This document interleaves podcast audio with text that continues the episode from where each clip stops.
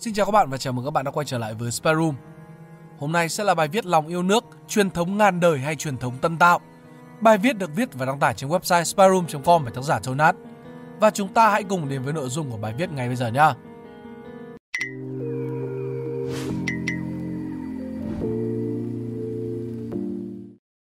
Đã từ lâu nay, diễn ngôn thời hiện đại ở Việt Nam cho rằng lòng yêu nước là một tình cảm thiêng liêng, được truyền lại từ ngàn đời, một đức tính tối cần thiết với mọi công dân. Trong các cuộc trò chuyện xoay quanh lòng yêu nước, chẳng hạn như việc bỏ học môn sử liệu có dẫn đến không yêu nước, người Việt chỉ thường dám bàn loanh quanh ở vùng biên vấn đề, chứ chưa từng có ai đặt câu hỏi cốt lõi. Lòng yêu nước là gì? Nó có từ bao giờ? Nó có thực sự cần thiết với một công dân? Tư tưởng này ăn sâu đến mức dẫu chưa từng có nghiên cứu và sách vở nào của người Việt định nghĩa lòng yêu nước, nhưng những người Việt vẫn mặc nhiên tôn thờ nó và tin vào nó như là cái cách diễn ngôn của thời đại này vẫn liên tục nhắc lại. Mọi cố gắng tra cứu bằng tiếng Việt của tôi về lòng yêu nước đều không cho ra kết quả như mong muốn. Vậy nên bài viết này phụng sự mục đích trả lời câu hỏi cốt lõi về lòng yêu nước là gì, có từ khi nào, có cần thiết. Tôi sẽ thực hiện bằng cách tìm hiểu định nghĩa lòng yêu nước, sự hiện diện của lòng yêu nước trong lịch sử, diễn ngôn yêu nước bắt đầu xuất hiện từ khi nào và nền tảng đạo đức nào có thể hỗ trợ cho lòng yêu nước trong phạm vi tiếng Việt nói riêng và thế giới nói chung. 1. Lòng yêu nước là gì? Bắt đầu từ đây, hai thuật ngữ lòng yêu nước và chủ nghĩa yêu nước sẽ được tôi dùng với nghĩa như nhau, thay phiên tùy văn cảnh. Vậy cụ thể nghĩa của nó là gì? Tôi lấy định nghĩa từ một trong những nghiên cứu sớm nhất trên thế giới về lòng yêu nước, Patriotism, Morality and Peace của Stephen Nathanson năm 1993. Chủ nghĩa yêu nước, patriotism, được Nathanson định nghĩa là một Tình cảm đặc biệt với đất nước của một người 2. Đồng nhất căn tính bản thân mình với đất nước 3. Quan tâm đặc biệt đến phúc lợi của đất nước 4. Sẵn sàng hy sinh thân mình vì lợi ích của đất nước Chúng ta có thể thấy định nghĩa này rất khớp với thực trạng yêu nước ở Việt Nam. Điểm 1. Quá rõ ràng, không cần nói gì nhiều. Điểm 2. Dễ thấy qua những cơn thịnh nộ của người Việt yêu nước khi có ai đó hễ xúc phạm vào nước Việt Nam hay thậm chí chỉ là xúc phạm những biểu tượng của Việt Nam như là cái áo dài, bánh mì, bún thịt nướng. Những người yêu nước đó giận dữ như là chính bản thân họ bị xúc phạm. Điều 3 cũng rất rõ ràng, không cần giải thích. Điểm 4 là một thứ liên tục được tuyên bố mà không chắc có làm được hay không. Nó ăn sâu vào các nghệ phẩm cách mạng và thậm chí là ăn cả vào văn mẫu cùng với những người viết văn mẫu là giới giáo viên Việt Nam. Dựa theo bối cảnh Việt Nam, tôi bổ sung vài điều cho định nghĩa yêu nước. Yêu nước không nhất thiết phải yêu chính thể cai trị nước đó. Yêu nước không nhất thiết phải yêu dân tộc nào đó để tách biệt giữa chủ nghĩa yêu nước và chủ nghĩa dân tộc. Làm lợi cho nước mình không nhất thiết phải làm hại cho nước khác. Yêu nước mình không nhất thiết phải căm thù nước khác. Yêu nước có thể kéo theo yêu người dân của nước đó, mở rộng từ điểm 3 của Nathanson. Yêu nước nghĩa là coi lãnh thổ của đất nước là bất khả xâm phạm trong mọi trường hợp. Định nghĩa trên đây có thể được gọi là lòng yêu nước lành mạnh, phân biệt với lòng yêu nước độc hại. Tất nhiên thực tế vẫn tồn tại những người yêu nước cực đoan, nhưng khuôn khổ bài viết này không tính họ vào, do xét thấy nhóm người như thế nhìn chung vốn đã bị dư luận lên án và coi là xấu xa rồi. Như vậy đến đây thì chúng ta đã có những định nghĩa rất rõ ràng về yêu nước, những định nghĩa kéo theo như quốc gia là gì sẽ được tôi làm rõ ở phần sau. 2. Lòng yêu nước có tồn tại trong cổ sử. Để giải quyết vấn đề này, tôi sẽ nói chung về lịch sử thế giới phương Tây và phương Đông trước, sau đó sẽ nói riêng về lịch sử Việt Nam. Ở phương Tây, từ patriot, người yêu nước và patriotism, chủ nghĩa, lòng yêu nước đều là những từ ngữ mới mẻ, chỉ xuất hiện vào mãi thế kỷ thứ 16 và patriot xuất phát từ từ compatriot có nghĩa là người đồng hương, một từ vựng cổ xưa đã có từ thế kỷ thứ 6.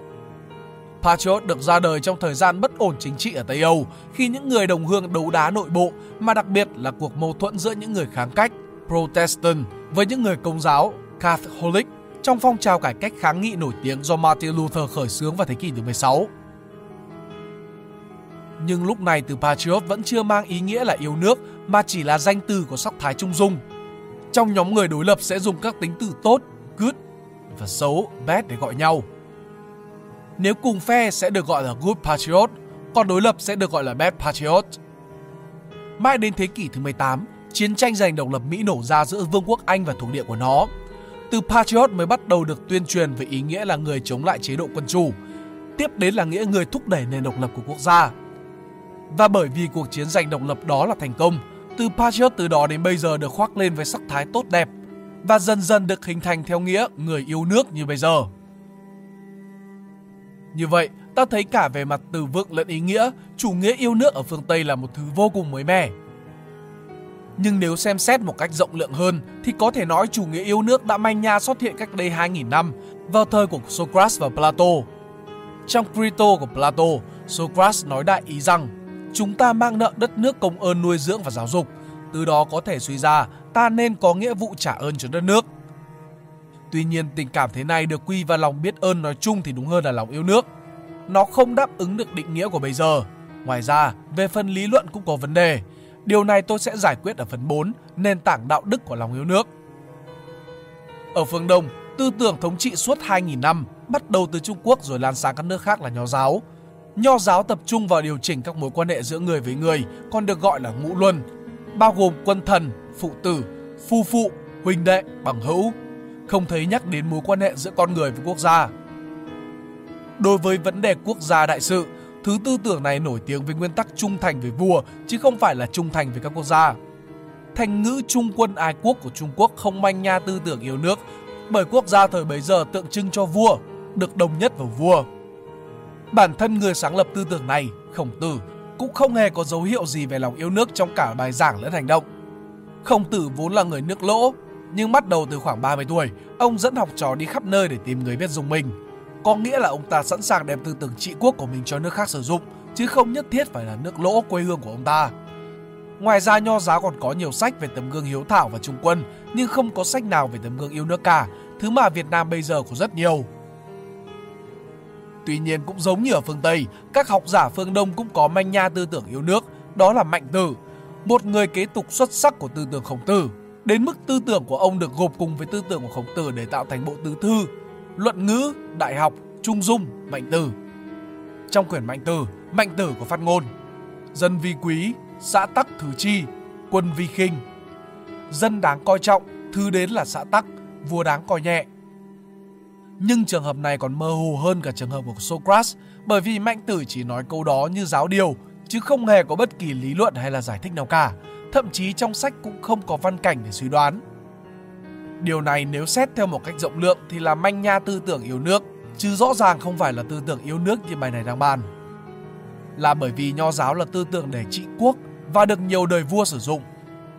Thực tế lịch sử rằng ý tưởng non trẻ về yêu nước của Mạnh Tử hoàn toàn đã bị phớt lờ, cho thấy chủ nghĩa yêu nước trong suốt 2.000 năm nho giáo thống trị không được dùng đến, mà chỉ dừng lại ở câu chữ tiến bộ của một học giả mà thôi. Bây giờ nói riêng về Việt Nam, ý tưởng lòng yêu nước là truyền thống nghìn đời có lẽ bắt nguồn từ câu nói sau đây của Chủ tịch Hồ Chí Minh. Nó được đưa vào sách giáo khoa từ bậc tiểu học nên ảnh hưởng là không hề nhỏ. Dân ta có một lòng nồng nàn yêu nước, đó là một truyền thống quý báu của chúng ta. Từ xưa đến nay, mỗi khi Tổ quốc bị xâm lăng thì tinh thần ấy lại sôi nổi. Nó kết thành một làn sóng vô cùng mạnh mẽ, to lớn, nó lướt qua mọi sự nguy hiểm khó khăn, nó nhấn chìm tất cả lũ bán nước và cướp nước. Lịch sử đã có nhiều cuộc kháng chiến vĩ đại chứng tỏ tinh thần yêu nước của dân tộc ta. Chúng ta có quyền tự hào về những trang sử vẻ vang thời Bà Trưng, Bà Triệu, Trần Hưng Đạo, Lê Lợi, Quang Trung, vân vân. Chúng ta phải ghi nhớ công lao của các vị anh hùng dân tộc, vì các vị ấy là tiêu biểu của một dân tộc anh hùng. Ở đây, tôi sẽ xét đến lòng yêu nước của người Việt theo hai nguồn tư liệu. Tư liệu dân gian để tìm hiểu tư tưởng của giới bình dân mù chữ và tư liệu thành văn như là hịch, cáo, bộ luật để tìm hiểu tư tưởng của giới trí thức và thống trị. Với tư liệu dân gian, kho tàng thành ngữ, tục ngữ, ca dao không có một câu nào nói về lòng yêu nước. Một số câu như là bầu ơi thương lấy bí cung, tuy rằng khác giống nhưng chung một dàn, thể hiện tình yêu cụ thể và căn bản là yêu giữa những người gần gũi với mình. Xuất phát từ nguyên do cụ thể cũng là con người là động vật bầy đàn, cuộc sống chúng ta phụ thuộc vào những người xung quanh. Những câu như vậy xa nhất chỉ có thể thể hiện người dân đã có ý niệm về một quốc gia, nhưng yêu và trung thành với nó là một ý niệm rất khác, không được đồng nhất những điều đó với lòng yêu nước. Các truyền thuyết như thánh gióng cũng không hề nói lên lòng yêu nước, bởi vì nó xuất phát từ nhu cầu cơ bản là tự vệ. Đặc biệt là khi xem xét đến các yếu tố bị động của thánh gióng, như chỉ bắt đầu đánh giặc khi nhà vua cử sứ giả đến tìm người và chỉ đánh khi giặc đã tràn đến ngôi làng của Thánh Gióng. Nó thể hiện tư tưởng thụ động và cục bộ rất tự nhiên của người dân xưa. Do giao thông và truyền thông khó khăn, người dân xưa chỉ sống quanh quẩn trong một ngôi làng và không quan tâm đến những gì ngoài làng. Thậm chí làng mạnh đến mức phép vua còn phải thua lệ làng. Xét theo định nghĩa yêu nước, Thánh Gióng chỉ đáp ứng được 4 điểm. Đối với tư liệu thành văn, trong hịch tướng sĩ, Trần Quốc Tuấn kêu gọi đánh quân Nguyên Mông không hề bằng lòng yêu nước hay là đất nước, mà là bằng những tấm gương trung quân từ Trung Quốc và bằng những giá trị cơ bản là lợi ích cá nhân của tướng binh lính, bổng lộc, nhà cửa, vợ con. Trong hình xuất quân, Quang Trung kêu gọi bằng một yếu tố rất tiến bộ là văn hóa dân tộc, dài tóc, đen răng nhưng vẫn không đề cập đến lòng yêu nước. Trong Bình Ngô Đại Cáo, Nguyễn Trãi kêu gọi bằng lòng căm thù về quân Minh và bằng lịch sử hào hùng của đất nước nhưng cũng không viện đến lòng yêu nước. Lê Triều Hình Luật, Luật Thông Đức là tư liệu cổ thường được viện dẫn nhất nhằm chứng minh lòng yêu nước của vua Lê Thành Tông. Qua tiêu chuẩn yêu nước là coi lãnh thổ nước là bất xâm phạm, điều 73 của chương cấm vệ có viết. Điều 73, ai bán ruộng đất nơi biên cương cho người nước ngoài thì bị chém. Đây là điều luật duy nhất có yếu tố yêu nước trong bộ luật này. Những người coi đây là biểu hiện của yêu nước đang tư duy theo hướng bán đất cho người ngoài là bị chém, tức là vua coi đất đai thiêng liêng và bất khả xâm phạm. Và đây là biểu hiện của yêu nước nhưng đó là kết luận vội vàng nếu chúng ta xét theo văn cảnh của điều luật này. Cụ thể, điều 74, 75, 76 có viết, điều 74, 25, ai bán nô tỳ và voi ngựa cho người nước ngoài thì bị chém. Quan phường xã biết mà không tố giác thì giảm một bực tội. Quan lộ huyện trấn dung túng thì tội giống việc bẻ bán kia. Vô tình không biết thì xử tội biếm, phạt. Điều 75, 26, ai đem đổ binh hay là thuốc có thể chế hỏa pháo, hỏa tiêu bán cho người nước ngoài hoặc tiết lộ việc quân cơ cho họ thì bị chém. Nếu bán binh khí không quá 10 cái, thuốc súng không quá 10 cân thì bị lưu đầy châu xa. Bán đồng sắt không đến một cân thì bị lưu đầy châu gần. Bán da châu, các thứ gân sừng có thể tạo quân khí. Tang vật giá đáng 10 quan thì bị lưu đầy châu ngoài. Nếu tăng vật nhiều hơn thì thêm một bực tội. Quan phường biết mà không cáo giác thì giảm một bực tội Quan lộ huyện Trấn Dung Túng thì tội như kẻ bán, không biết thì bị biếm, phạt. Điều 76, 27. Ai đem mắm muối bán ra ngoại quốc thì bị lưu châu xa. Ai vận chuyển mắm muối và vật cấm có thể tạo binh khí, lén đưa qua cửa ải, dù đồ đạc đang còn trong biên giới cũng bị xử lưu đầy châu ngoài. Tang vật không đến một cân bị lưu đầy châu gần. Nếu bán cho thuyền buôn nước ngoài gỗ lim, vàng sống, vỏ quế, chân châu, ngà voi thì bị biếm ba tư, Quan phường xã biết mà không tố giác thì giảm một bực tội. Quan lộ huyện Trấn Dung Túng thì tội như kẻ bán. Không biết thì tội biếm. Lê Triều Hình Luật Nguyễn Thắng Dịch, nhà xuất bản văn hóa Vậy ra ba điều sau đó đều xử tội chém hoặc là tội nặng cho hành động buôn bán với nước ngoài. Nếu vẫn dùng tư duy như nhóm người trên, hẳn chúng ta phải đi đến kết luận rằng nô tỳ, voi ngựa và binh khí là thiêng liêng bất khả xâm phạm. Đây là cách lý giải vừa kỳ quái vừa khiến cưỡng. Trong khi có một cách lý giải hợp lý hơn nhiều, đó là nhà vua bấy giờ chủ trương đóng biên giới với nước ngoài. Điều luật chỉ đơn giản là cấm buôn bán nhiều thứ, ở đây bao gồm đất với cả người nước ngoài mà thôi. Cách lý giải này sẽ càng thêm dễ hiểu khi ta đặt câu hỏi. Nếu vua Lê Thánh Tông đã quý trọng đất đai đến thế, sao không viết hẳn một điều luật rõ ràng về sự bất khả xâm phạm của nó? Biết rằng hiến pháp các nước ngày nay, bao gồm cả Việt Nam, sự bất khả xâm phạm của lãnh thổ được ghi rất rõ. Và nó cũng dễ hiểu khi lý giải vì sao trong lịch sử chúng ta có nhiều lần tự nguyện cắt đất cho nước ngoài như một phần thưởng cho họ. Tiêu biểu là nhà Mạc cắt đất cho nhà Minh và nhà Nguyễn cắt đất cho Lào. Lãnh thổ trước khi chủ nghĩa yêu nước ra đời không phải là thứ thiêng liêng, nó chỉ là một tài sản của vua và có khả năng được cho tặng nếu như cân nhắc đủ lợi ích. Ít nhất trên nguyên tắc thể hiện của luật là như vậy. Người bấy giờ có thể có khái niệm về quốc gia, nhưng nó chưa trở thành đối tượng để yêu và trung thành như người ngày nay vẫn lầm tưởng các cuộc nổi dậy của người dân là bị động, chỉ khi các chính sách của giới thống trị gây khổ sở thì họ mới phản ứng, thay vì nhân danh lòng yêu nước để phản kháng. Nói tóm lại ta thấy rằng trong quá khứ con người sinh sống, chiến đấu, đùm bọc nhau bằng thứ tình cảm căn bản là yêu người. Còn lòng yêu nước chỉ là thứ con người ngày nay áp đặt vào tiền nhân một cách khiến cưỡng. Bởi lòng yêu nước chỉ là câu chuyện mới mẻ của thời đại Tân Kỳ, nhưng cụ thể câu chuyện ấy được bắt đầu kể từ khi nào? Lòng yêu nước bắt đầu xuất hiện khi nào. Trong quá khứ, cả ở phương Đông lẫn phương Tây, do giao thông và truyền thông chưa phát triển, người dân suốt đời chỉ sống trong một ngôi làng, nơi tất cả mọi người đều có thể gặp nhau, làm nông và nộp thuế cho giới thống trị. Họ không quan tâm đến những giá trị thế tục như là lãnh thổ đất nước nằm ngoài ngôi làng của mình. Thời bấy giờ cũng là lúc người dân bị cai trị bằng quyền lực thần thánh nhiều hơn là quyền lực trần tục. Ở phương Tây, thời kỳ Kitô, người dân chịu cai trị của hai dạng lãnh đạo, lãnh đạo thế tục là vua và lãnh đạo tinh thần là giáo hoàng. Trong đó, giáo hoàng có phần quyền lực hơn vua. Thần dân của giáo hoàng vô cùng đông đúc và không có biên giới. Tất cả được nối với nhau bằng sợi dây mạnh mẽ là niềm tin và trí tưởng tượng. Các vị vua cần đến sự đồng thuận của giáo hoàng để giữ tính chính danh cho địa vị của mình. Thời kỳ tiền Kitô, thần quyền cũng ngự trị. Giáo phái hoàng gia La Mã, Roman Imperial Cult là tổ chức xác nhận hoàng đế La Mã có quyền lực thần thánh để cai trị nhà nước La Mã. Nhiều nghi lễ của thời kỳ này tiếp tục tồn tại trong thời kỳ của đế chế Kitô sau này. Ở Trung Quốc, vua và thần thánh được đồng nhất, gọi là thiên tử, con trời. Và lý do chính để một người được làm vua không nằm ở tài đức mà là ở niềm tin của người dân rằng người đó có chân mệnh thiên tử. Ở Ai Cập, các pharaoh ban đầu được coi là cầu nối giữa con người và thần thánh, nhưng từ triều đại thứ năm trở đi, Pharaoh được đồng hóa vào thần thánh dưới tư cách là con trai của thần Ra, thần mặt trời của người Ai Cập.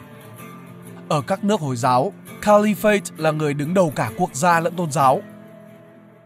Có thể thấy rằng điểm chung của cả Đông lẫn Tây trong cổ sử là giới thống trị luôn gắn chặt với thần quyền. Ý tưởng cai trị bằng những thứ thần quyền như là lòng yêu nước là ý tưởng kỳ quái với con người thời đó.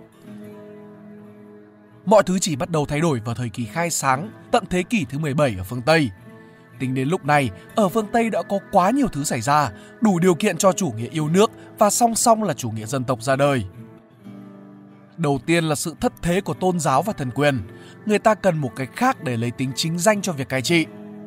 Thứ đến, người dân được khai trí về quyền lực của mình đối với quốc gia. Chính thể Cộng hòa ra đời và khi cần bầu ra lãnh đạo thì lòng yêu nước hoặc là dân tộc trở thành tiêu chuẩn. Tiếp đó, giao thông phát triển, khả năng đi xa của con người tốt hơn khiến cho họ gần gũi hơn. Báo chí ra đời khiến người dân có phương tiện truyền thông để gắn kết. Cuối cùng, cách mạng in ấn của Gutenberg diễn ra ở thế kỷ thứ 15 khiến cho các ý tưởng được lan truyền nhanh hơn bao giờ hết qua các trang giấy. Kéo theo đó là nhu cầu phải biết chữ để đọc. Từ đây, thứ ngôn ngữ quý tộc Latin bị thất thế để nhường chỗ cho ngôn ngữ địa phương mà nhiều người biết. Chủ nghĩa dân tộc nhờ đó mà ngóc đầu dậy, Mối quan hệ giữa ngôn ngữ và chủ nghĩa dân tộc vẫn bám dính lấy nhau rất chặt vào thời điểm hiện tại, bao gồm cả Việt Nam. Tuy nhiên tôn giáo và thần quyền không chết, nó chỉ đang thay đổi hình thức. Bởi chương lòng yêu nước được xây dựng trên trí tưởng tượng và yêu cầu niềm tin không khác gì tôn giáo cả. Benedict Anderson ở trong Image Communities định nghĩa quốc gia là một cộng đồng trí tưởng tượng được tưởng tượng cả về lãnh thổ lẫn chủ quyền. Và tưởng tượng bởi vì các thành viên của quốc gia dù nhỏ nhất sẽ không bao giờ biết về hầu hết thành viên của họ, gặp họ, thậm chí là nghe họ nói. Nhưng trong tâm trí của mỗi người vẫn sống động về một hình ảnh đoàn kết. Và tất cả các cộng đồng lớn hơn một ngôi làng nguyên thủy nơi mọi người có thể tiếp xúc trực tiếp thì đều là tưởng tượng. Chủ nghĩa yêu nước ở đoạn này áp dụng cho cả chủ nghĩa dân tộc cũng không sai. Sử dụng rất nhiều phương pháp của tôn giáo. Nổi bật nhất là nó cũng bị ám ảnh về cái chết và nó cũng đòi hỏi sự hy sinh của người yêu nước mà không khác bao nhiêu về tín đồ chủ nghĩa yêu nước đem đến ý nghĩa cho cái chết và nỗi đau khổ. Nếu tôn giáo dùng thế giới bên kia để hứa hẹn cho sự hy sinh, thì chủ nghĩa yêu nước dùng quốc gia, một thứ tưởng tượng để hứa hẹn. Trong khi tôn giáo yêu cầu tín đồ hy sinh một thứ gì đó để chứng tỏ đức tin, thì chủ nghĩa yêu nước dẫn ra những chiến sĩ đã ngã xuống để chứng tỏ nó có thật, hoặc ít nhất là không vô nghĩa. Điều đáng chú ý là nó sử dụng chiến thuật mạnh mẽ nhất của tôn giáo. Đánh vào nỗi đau, nỗi đau là thứ có thật và rất khó chối bỏ một người mất một phần thân thể để hy sinh cho chủ nghĩa yêu nước sẽ có khuynh hướng đồng nhất nó vào nỗi đau. Rất khó để họ tin rằng mình đã hy sinh vì một thứ không có thật. Nhưng mà không có thật không có nghĩa là xấu. Thực tế, giữa hai khái niệm hay bị đánh đồng với nhau là chủ nghĩa yêu nước và chủ nghĩa dân tộc, thì chủ nghĩa yêu nước thường được đánh giá là ôn hòa, và nhiều khi nó được dùng như là liều thuốc giải độc cho chủ nghĩa dân tộc. Chủ nghĩa yêu nước có thể mang lại điều tốt đẹp nếu giữ ở mức lành mạnh như định nghĩa bài viết này đưa ra. Người ta có quyền tôn sùng mọi thứ, bao gồm cả cuộn giấy vệ sinh, nhưng người ta nên ý thức được là nó có thật hay không và nguồn gốc của nó là như thế nào. Nếu không biết thì rất dễ bị lừa mị rằng nó có thật hay là nó đã có từ nghìn đời nay như những gì đang tuyên truyền. Và đây chính là mầm mống tạo nên chủ nghĩa yêu nước cực đoan độc hại mà một trong nhiều biểu hiện là coi người không yêu nước là tội đồ, là mất gốc. Đây cũng chính là chủ đề của phần sau, lòng yêu nước có phải là đức tính? 4. Nền tảng nào hỗ trợ lòng yêu nước? Không khó để tìm thấy các ý kiến khẳng định rằng lòng yêu nước là một đức tính, thậm chí là đức tính tốt cần thiết. Người nói thường đặt nó trong mẫu câu, một kẻ không yêu nước thì cũng không yêu được cái gì. Đây là dạng văn mẫu được rất nhiều nhóm người sử dụng. Nền tảng đạo đức thường gặp nhất là lòng biết ơn. Đây cũng là thứ được Socrates viện đến từ 2.000 năm trước. Và Maurizio Viroli đúc kết, ta có nghĩa vụ đạo đức đối với Tổ quốc vì ta mắc nợ họ. Ta nợ Tổ quốc cuộc sống của ta, sự giáo dục của ta, ngôn ngữ của ta và trong trường hợp may mắn là quyền tự do của ta. Nếu ta muốn trở thành những người có đạo đức, ta phải trả lại những gì ta đã nhận, ít nhất là một phần, bằng cách phục vụ lợi ích chung. Thế nhưng cả Socrates lẫn Viroli đều đang hướng lòng biết ơn đến sai đối tượng. Chúng ta mang nợ điều gì đó đối với chủ thể trực tiếp làm cho chúng ta thì mới đúng. Đó là cha mẹ, thầy cô, những chính khách giỏi để đề ra chính sách tốt giúp xã hội đi lên. Cái lối nói biết ơn một ngôi trường thực chất là lối nói ẩn dụ đến những người trong cộng đồng đó. Bản thân một ngôi trường thì chỉ là gạch và đá, nó không thể ban ơn cho chúng ta. Tương tự, nói biết ơn một đất nước thực chất là biết ơn con người của đất nước đó mới đúng. Nhưng ngay việc biết ơn người dân của đất nước cũng có vấn đề về đạo đức. Lòng biết ơn chỉ sinh ra khi người khác tặng cho ta lợi ích, chứ không phải họ trao đổi lợi ích với ta. Trong khi đó, mối quan hệ giữa đồng bào tốt đẹp là khi mọi người đều tuân thủ pháp luật và từ đó tạo ra sự tốt đẹp cho đất nước. Nhưng có nhiều lý do để người dân tuân thủ pháp luật. Họ sợ vi phạm sẽ bị trừng phạt, họ cho rằng tuân thủ pháp luật là cách tốt nhất để tất cả cùng có lợi, hoặc đơn giản, họ sống bị động, không hiểu pháp luật nhưng vẫn tuân thủ vì chính quyền yêu cầu thế. Những lý do như trên hoàn toàn không đến từ lòng vị tha, do đó hướng lòng biết ơn vào họ là sai lầm. Trường hợp tuân thủ pháp luật vì lòng vị tha chỉ là khi một người biết rằng luật đó không giúp ích gì cho mình, nhưng mình vẫn tuân thủ nó vì mình giúp ích cho người khác. Chỉ những đồng bào như thế này mới đủ tiêu chuẩn nhận lòng biết ơn. Và rõ ràng, chắc chắn không có một đất nước nào có toàn những đồng bào như vậy. Không được đánh đồng tình yêu dành cho bạn bè người thân với tình yêu dành cho đất nước và đồng bào. Tình yêu thứ nhất là thứ tình yêu tự nhiên xuất phát từ bản năng yêu mến bầy đàn của con người. Nó có tuổi đời ngang với lịch sử của loài người trong khi tình yêu thứ hai là một thứ được tác tạo vì mục đích chính trị và chỉ mới được sáng chế ra gần đây. Bởi chưng, như Anderson đã nói, không một người dân nào biết hết đồng bào của mình và mọi cộng đồng lớn hơn ngôi làng nguyên thủy đều là cộng đồng tưởng tượng. Chúng ta được tiến hóa để yêu những gì mình quen và biết. Việc yêu và thậm chí là hy sinh vì những thứ thậm chí không biết có thực sự tồn tại hay không là ý tưởng hết sức quái đản. Nền tảng đạo đức thứ hai là lòng từ bi quảng đại – những người yêu nước thường được cho là có đạo đức hơn bởi vì họ yêu tất cả đồng bào mà không cần biết đến từng người. Họ thậm chí được ví với mẹ Teresa vì lòng yêu người rộng khắp. Tuy nhiên, có một sự khác biệt cốt giữa tư tưởng yêu nước và mẹ Teresa. Những người yêu nước chỉ yêu đồng bào của họ, chỉ yêu người dân trong đất nước của họ. Điều này vi phạm sâu sắc nguyên tắc bình đẳng của đạo đức học. Nếu một người yêu người thân của họ hơn thì chính đáng vì lý do đó là người gần gũi, nhưng một người yêu đồng bào hơn thì không chính đáng vì lý do đó là người của họ. Đây là một biến tướng của tư tưởng kỳ thị, bởi nếu chấp nhận của tôi là lý do chính đáng để phân biệt đối xử thì thế giới sẽ buộc phải chấp nhận những tư tưởng kỳ thị chủng tộc. Tôi yêu người da trắng hơn vì đó là chủng tộc của tôi. Và tư tưởng kỳ thị giới tính, tôi yêu nam giới hơn vì đó là giới tính của tôi. Trong khi đó hành động giúp người nghèo và người bệnh của những người như là mẹ Teresa phù hợp với đạo đức bởi vì dựa trên nguyên tắc bình đẳng là ai cũng xứng đáng được no đủ và khỏe mạnh. Người nghèo cần được giúp đỡ hơn bởi vì họ đang ở dưới mức sống mà họ xứng đáng có, chứ không phải người nghèo là nhóm người của tôi nên tôi mới giúp đỡ. Trên đây là hai lý do khả dĩ nhất cho lòng yêu nước, nhưng như chúng ta đã thấy, nó không được hỗ trợ vững chắc bởi nền tảng đạo đức nào cả.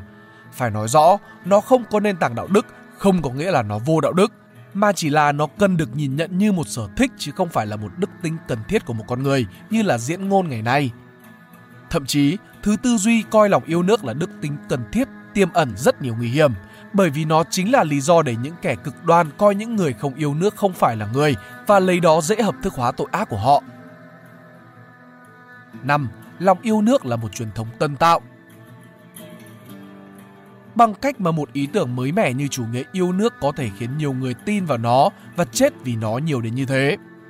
Khái niệm truyền thống tân tạo Invented Tradition của Eric Hobsbawm có thể giải thích điều này.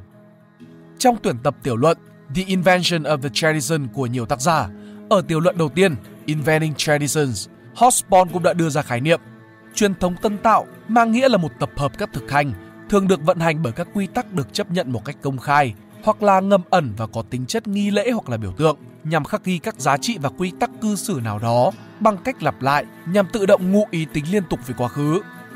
Thực tế, nếu có thể, chúng thường được dùng để tạo ra tính liên tục với một quá khứ lịch sử phù hợp. Chiếu theo định nghĩa này, lòng yêu nước ở Việt Nam đáp ứng vừa khớp.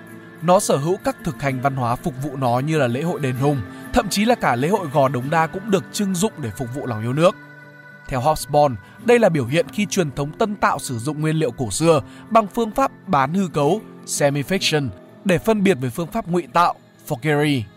Hành động này tạo ra tính liên tục về quá khứ bằng cách khiến cho người dân ngỡ rằng các lễ hội ấy, một thứ cổ xưa, thực sự sinh ra để phục vụ lòng yêu nước là một thứ mới mẻ. Các nghi lễ mới mẻ xoay quanh lòng yêu nước có thể kể đến như là lễ thượng cờ, hạ cờ, chào cờ, thực hành bên cạnh các biểu tượng cũng mới mẻ không kém như là quốc kỳ, quốc huy, quốc ca. Nhưng đó mới chỉ là đang nói đến những giá trị công khai, cách đó còn rất nhiều giá trị ngầm mần. Như gần đây, báo chí đang mở đường để đồng hóa bóng đá với lòng yêu nước. Lúc này, kết quả của trận bóng gắn liền với vận nước, thắng thua của trận bóng gắn liền với vinh quang hoặc là nỗi nhục của dân tộc. Từ những giá trị được chấp nhận một cách ngầm ẩn này, Việt Nam đã và đang sinh sản nhóm người yêu nước cực đoan độc hại – cũng theo Hosborn, truyền thống tân tạo được phân loại thành 3 loại chính. A. Thể loại thiết lập hoặc biểu tượng hóa mối gắn kết xã hội hoặc quan hệ thành viên trong các nhóm, các cộng đồng thực tế và tưởng tượng. B. Loại để thiết lập hoặc là hợp pháp hóa các thể chế, địa vị hoặc là mối dây quyền lực. C. Loại mang mục đích chính để xã hội hóa hành động in hằn vào tâm trí mọi người các niềm tin, hệ thống giá trị và quy tắc cư xử. Vậy có nghĩa là vào thời kỳ chính thể quân chủ rệu rã, tôn giáo thất thể, giới thống trị cần phải có công cụ mới để chính danh hóa sự cai trị của mình, cũng như dễ bề kêu gọi lòng dân cho những kế hoạch của họ. Và công cụ ấy đơn giản là chuyển đổi từ thần quyền sang lòng yêu nước, với những phương pháp được vay mượn từ thần quyền. Một số khác là dùng truyền thống tân tạo để tạo một cảm giác nó đã có từ lâu đời và thậm chí là trở thành một thứ tự nhiên không thể lựa chọn. Rõ ràng, khi cần hy sinh cho một cái gì đó, người ta sẵn lòng hy sinh cho cái mình không được chọn hơn. Bởi nếu được, rất có thể người ta chọn cách tìm khác để thay thế, chứ không nhất thiết phải hy sinh. Nói tóm lại, video này không cho rằng chủ nghĩa yêu nước là xấu, ngay cả khi nó không được đạo đức hỗ trợ, ngay cả khi nó là thứ vắng mặt trong lịch sử và ngay cả khi nó là thứ đang bị lợi dụng và hiểu lầm. Người ta có quyền hy sinh vì mọi điều họ muốn, kể cả là một cuộn giấy vệ sinh, nhưng người ta nên ý thức được mình đang hy sinh vì cái gì, bản chất là gì, nguồn gốc ra đời, nền tảng đạo đức, thay vì mù quáng tin tưởng và sỉ nhục những người không mang cùng tư tưởng của họ, bởi vì đó là dấu hiệu của yêu nước cực đoan. Mà những thứ cực đoan tất sẽ dẫn đến độc hại, để rồi cuối cùng họ trở thành hạng người trong danh ngôn của Voltaire về lòng yêu nước. Đáng buồn rằng để làm một người yêu nước chân chính, người ta phải trở thành kẻ thù với phần còn lại của nhân loại. Nếu các bạn thích bài viết này, hãy like và share để ủng hộ chúng mình. Đừng quên bấm nút subscribe và nút chuông bên cạnh để không bỏ lỡ video nào bọn mình ra trong tương lai. Cảm ơn các bạn đã lắng nghe. Đây là Spy Room, còn mình là Pignut.